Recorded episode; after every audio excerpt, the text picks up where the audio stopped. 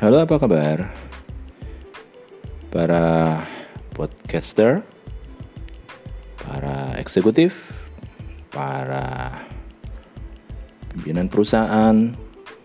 Selamat datang kembali di podcast Berbagi Kisah C E O di waktu luang. Bapak Ibu sekalian, para eksekutif, teman-teman, sahabat-sahabat semua. Kira-kira hmm, ya lima menit yang lalu lah. lima menit yang lalu saya baru saja membuat suatu sesi pembahasan bersama teman-teman di perusahaan tentang apa yang kita sebut sebagai mekanisme anggaran. Jadi eh, metodologi ini salah satu metodologi dalam pengelolaan perusahaan atau bisnis ini. Kadang-kadang ini pengalaman saja, kadang-kadang cenderung diabaikan oleh para hmm, anggota perusahaan. Boleh jadi dari tim manajemennya sendiri, boleh jadi dari tim karyawannya sendiri. Saya tadi sampaikan kepada tim manajemen perusahaan, tim saya, bahwa adalah salah satu syarat di dalam proses mengelola perusahaan agar setidaknya mampu memberikan harapan kontribusi yang positif, yaitu dengan menggunakan metodologi pendekatan mekanisme anggaran, atau kalau bahasa ringkasnya budgeting. Konsepnya seperti apa? Saya akan coba jelaskan secara ringkas dalam lima belas sampai dua puluh menit ke depan, kira-kira seperti ini. Kalau kita mengacu kepada satu produk yang kita jual, apapun itu produknya, khususnya produk fisik ya, bukan jasa. Jasa mungkin ada juga tapi bentuknya yang lain. Tapi yang lebih mudah kita ambil contoh adalah produk fisik atau produk barang. Dari setiap barang yang kita buat pasti terdiri dari beberapa elemen ini. Satu, yang pasti bahwa barang tersebut, produk yang kita jual tersebut memiliki H P penjualan. Orang suka sebut H P P begitu, padahal saya suka takut khawatir H P P itu takut bisa dua. Satu harga pokok penjualan, satu lagi harga pokok produksi. Nah, ini H P P yang harga pokok produksi. Jadi barangnya sendiri punya elemen harga pokok produksi. Setiap elemen-elemen eh, apa biaya yang ada di dalam barang tersebut, mari kita sebut sebagai harga pokok produksi. Nah, apakah kita menjual barang tersebut dengan harga pokok produksi? Tentu saja tidak. Setiap barang yang dijual harus memiliki elemen-elemen yang berhubungan dengan uh, elemen pemasaran. Misalnya, elemen biaya promosi, elemen biaya entertainment. Ini, ini contoh saja. Uh, kita bisa masukkan elemen-elemen tersebut ke dalam kelompok harga pokok penjualan. Jadi kalau kita mau menjual sesuatu, berapa sih yang mau kita sisipkan sebagai elemen harga pokok penjualan kita? Yang mau tidak mau kalau kita jualan ya pasti butuh itu. Sama seperti yang tadi, apa yang kita buat dari suatu produk, kita butuh apa? Ya itulah harga pokok produksinya. Apa yang kita lakukan dalam proses penjualan? Ya inilah kira-kira elemen penjualan akan meliputi biaya-biaya ini. Kira-kira begitu simpelnya. Isinya bisa apa saja. Saya khawatir nanti kalau saya menyebutkan misalnya, oh di dalam harga pokok penjualan harus ada insentif. Ya enggak juga. Tetapi eh, boleh jadi misalnya sebuah bisnis memasukkan ada di elemen itu. Apakah boleh memasukkan insentif ke dalam kelompok margin? Ya boleh saja. Tapi ini hanya sebagai contoh saja. Nah, penjumlahan dari harga pokok penjualan ditambah harga pokok produksi ini akan menghasilkan sebuah angka. Jadi kalau X adalah harga pokok produksi ditambah Y harga pokok penjualan menghasilkan sebuah angka ya, menghasilkan sebuah angka, katakanlah Z. Nah, Z ini untuk bisa memenuhi kebutuhan yang lain-lain dari kebutuhan perusahaan, kita biasanya menyebutnya sebagai elemen uh, margin, gitu ya, elemen margin atau uh, satu satu kelompok uh, nilai dari barang tersebut yang kita bisa pakai buat bayar gaji, mungkin buat beli peralatan. Nah, itu masuknya di kelompok ini. Di dalam kelompok margin inilah nanti di dalam laporan eh, laba dan rugi dia mm, bisa menjadi sebuah angka yang nanti kita lihat sebagai apakah menguntungkan, tidak menguntungkan. Nah, margin ini adalah elemennya. Jadi sekali lagi ada harga pokok produksi ditambah harga pokok penjualan lalu ditambah margin. Apakah berhenti di sana? Langsung keluar harga jual? Belum tentu, belum tentu. Kita mengenal konsep yang kita sebut dengan E B I T, earning before interest and tax, dan E A T, earning after tax. Nah, harga barang yang kita jual selayaknya sudah mengandung elemen-elemen pajak. Nah, yang tadi itu masih dalam elemen E B I T. Kita harus masukkan nilai-nilai pajak karena paling tidak setiap barang yang kita jual akan memiliki potensi eh, kewajiban dari um, si apa, pemproduksi barang memungut sebesar sepuluh persen dari pembeli untuk disetorkan kepada negara. Paling tidak sepuluh persen. Ya, kalau Bapak E, Ibu lihat mungkin ada beberapa elemen kalau di barang-barang produk hotel misalnya itu ada tax and service dua puluh satu persen, itu yang sepuluh persen pasti pajak, yang sebelas persen masuk ke services. Tentu saja yang sebelas persen tidak masuk dalam elemen pajak, tetapi ini sebagai contoh saja bahwa minimum itu ada nilai pajak. Nah, ketemulah angka katakanlah A begitu ya. Nah, angka A ini nanti menjadi sebuah diskusi final antara bagian keuangan, pimpinan perusahaan, dan bagian penjualan untuk menetapkan harga jual. Apakah elemen margin, elemen pajak cukup mendukung produktivitas harga jual, tingkat eh, kompetisi harganya di pasaran? Ini yang biasanya perdebatannya menjadi sangat panjang karena eh, mau tidak mau harga yang dilepas ke pasar harus menjadi sangat efisien. Nah, walhasil ini kembali ke nomor satu di elemen X. Apakah organisasi mampu mendapatkan harga pokok produksi yang sangat baik? Artinya memiliki eh, source harga yang sangat kompetitif untuk nantinya menjadi elemen harga jual di pasar. Itu berawal dari harga pokok produksi tentu saja. Raw materialnya yang sangat efisien harganya sehingga nanti pun harga jualnya juga menjadi sangat-sangat baik begitu.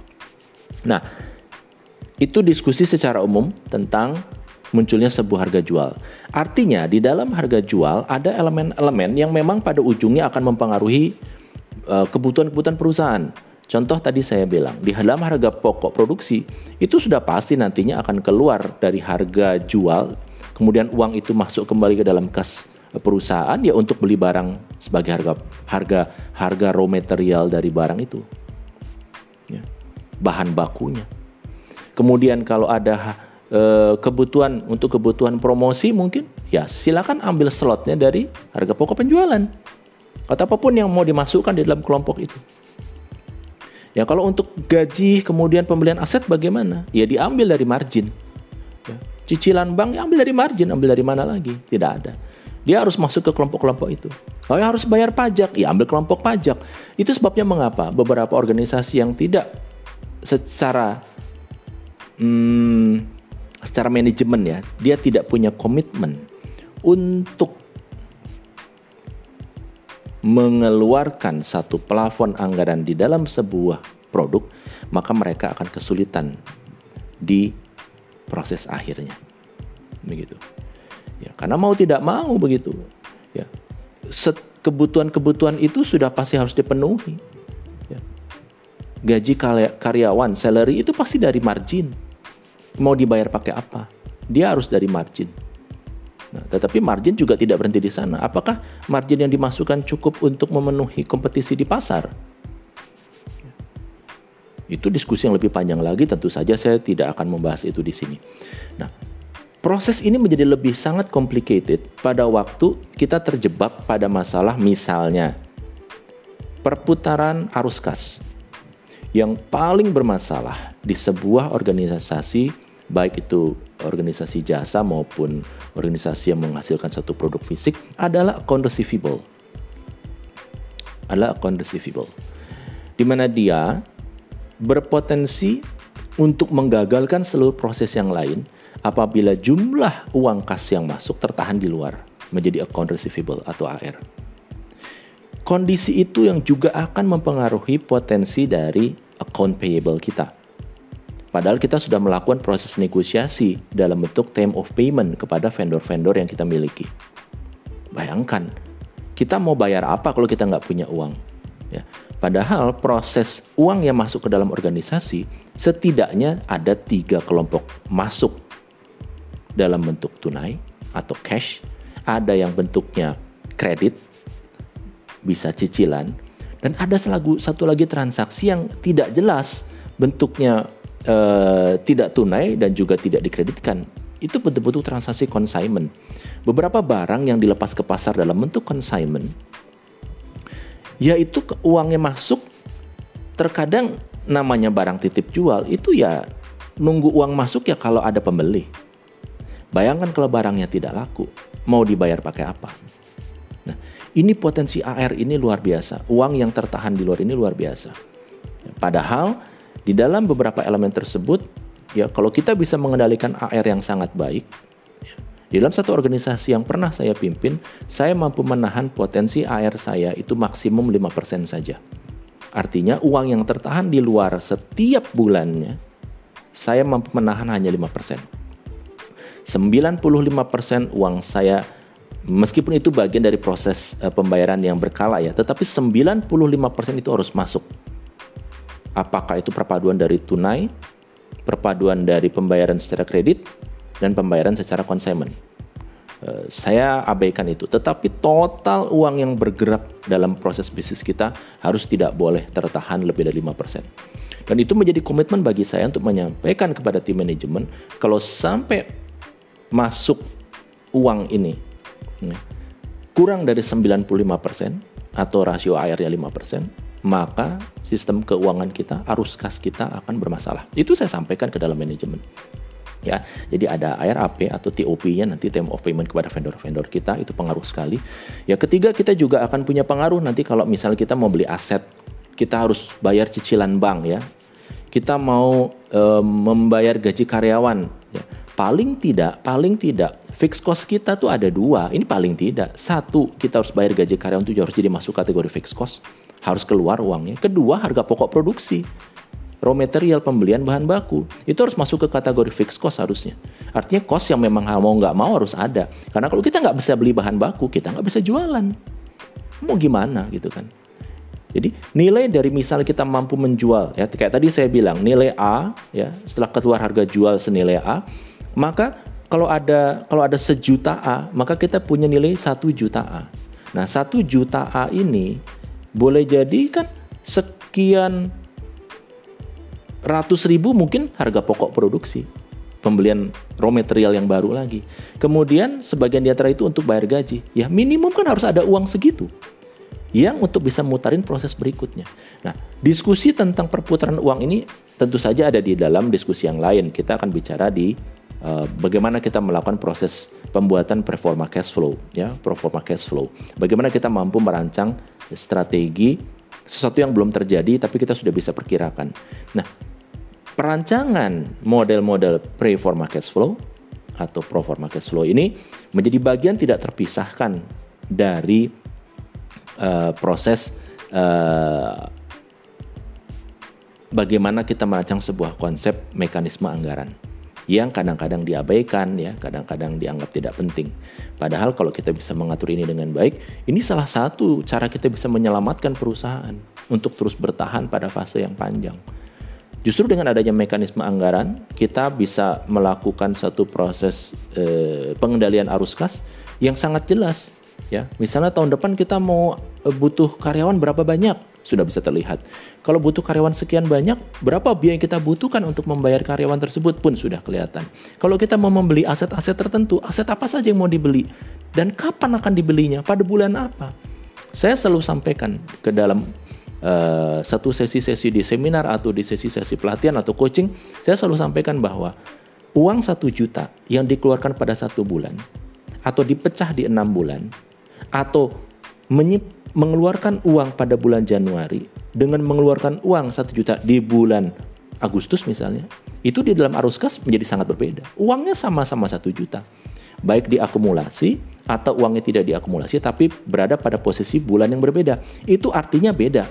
Hasil output pada akhir tahun di posisi final keuangan itu hasilnya beda. Positif negatifnya akan terlihat karena kebutuhannya beda. Jadi kalau kita tidak bisa mengeluarkan uang pada bulan Januari, ya jangan dikeluarkan. Ya keluarkannya nanti saja pada bulan Agustus. Nah, itu hanya bisa diketahui kalau kita belajar tentang mekanisme anggaran. Itu sebabnya di perusahaan yang saya pimpin sebelumnya, eh, saya terapkan model. Ya, tentu saja ini saya tidak bisa apple to apple di setiap perusahaan. Tetapi artinya begini, di dalam dua perusahaan yang saya pimpin, satu menggunakan metodologi ini dan satu perusahaan lagi tidak menggunakan metodologi ini. Dan hasilnya sangat sangat jelas berbeda. Ya. Perusahaan yang saya kelola dengan metodologi keuangan yang sangat baik, dia mampu mensuplai dana eh, dana-dana keuangan, dana-dana yang tersedia di dalam sistem keuangan perusahaan untuk kepentingan yang yang yang panjang begitu. Kita bisa melakukan apapun, bahkan kita bisa meminjamkan dana kita untuk kepentingan perusahaan lain misalnya, subsidiary lain atau anak perusahaan lain misalnya. Ya. Jadi urusan kita punya uang banyak itu tidak jaminan. Boleh jadi kita punya uang banyak, tapi kita tidak bisa mengelola dengan baik. Ya dia tidak jadi apa-apa. Perusahaan yang besar yang tidak mampu mengelola cash flow, ya dia bermasalah. Dia bermasalah. Itu.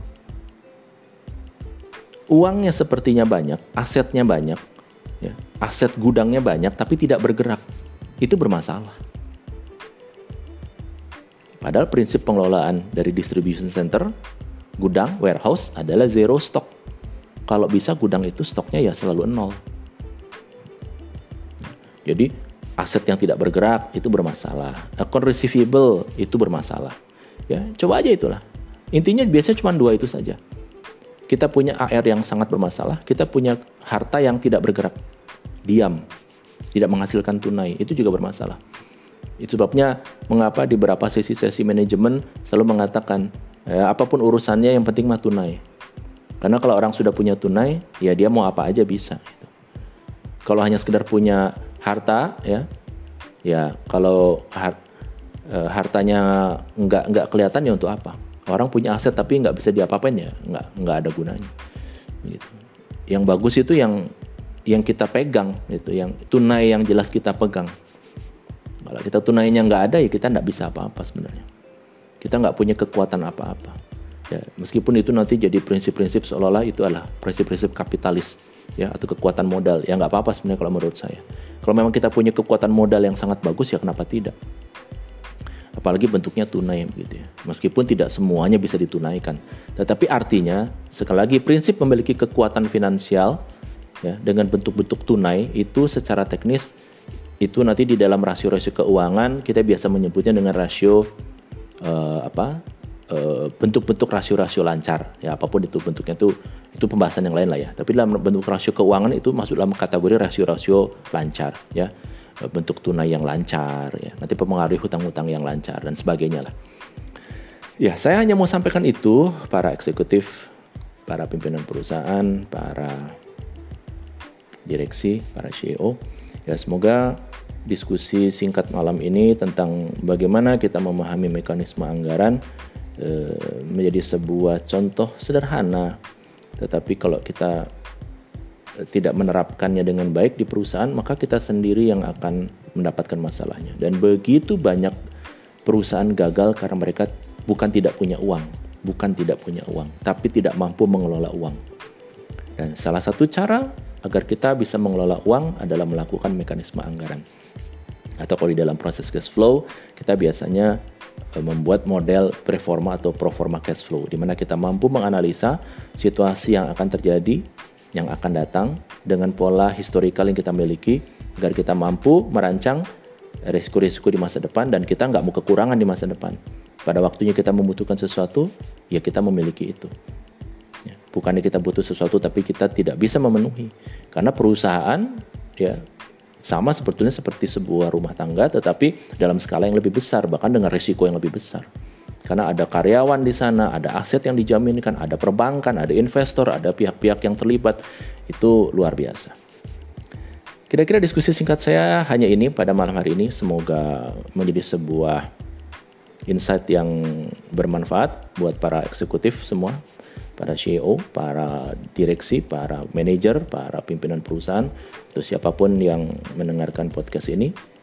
Terima kasih sudah mendengarkan sesi pada malam ini. Semoga bermanfaat dan terus semangat di tengah pandemi yang masih terus berlangsung. Sukses selalu, tetap berjuang, dan jangan lupa untuk terus melangkah.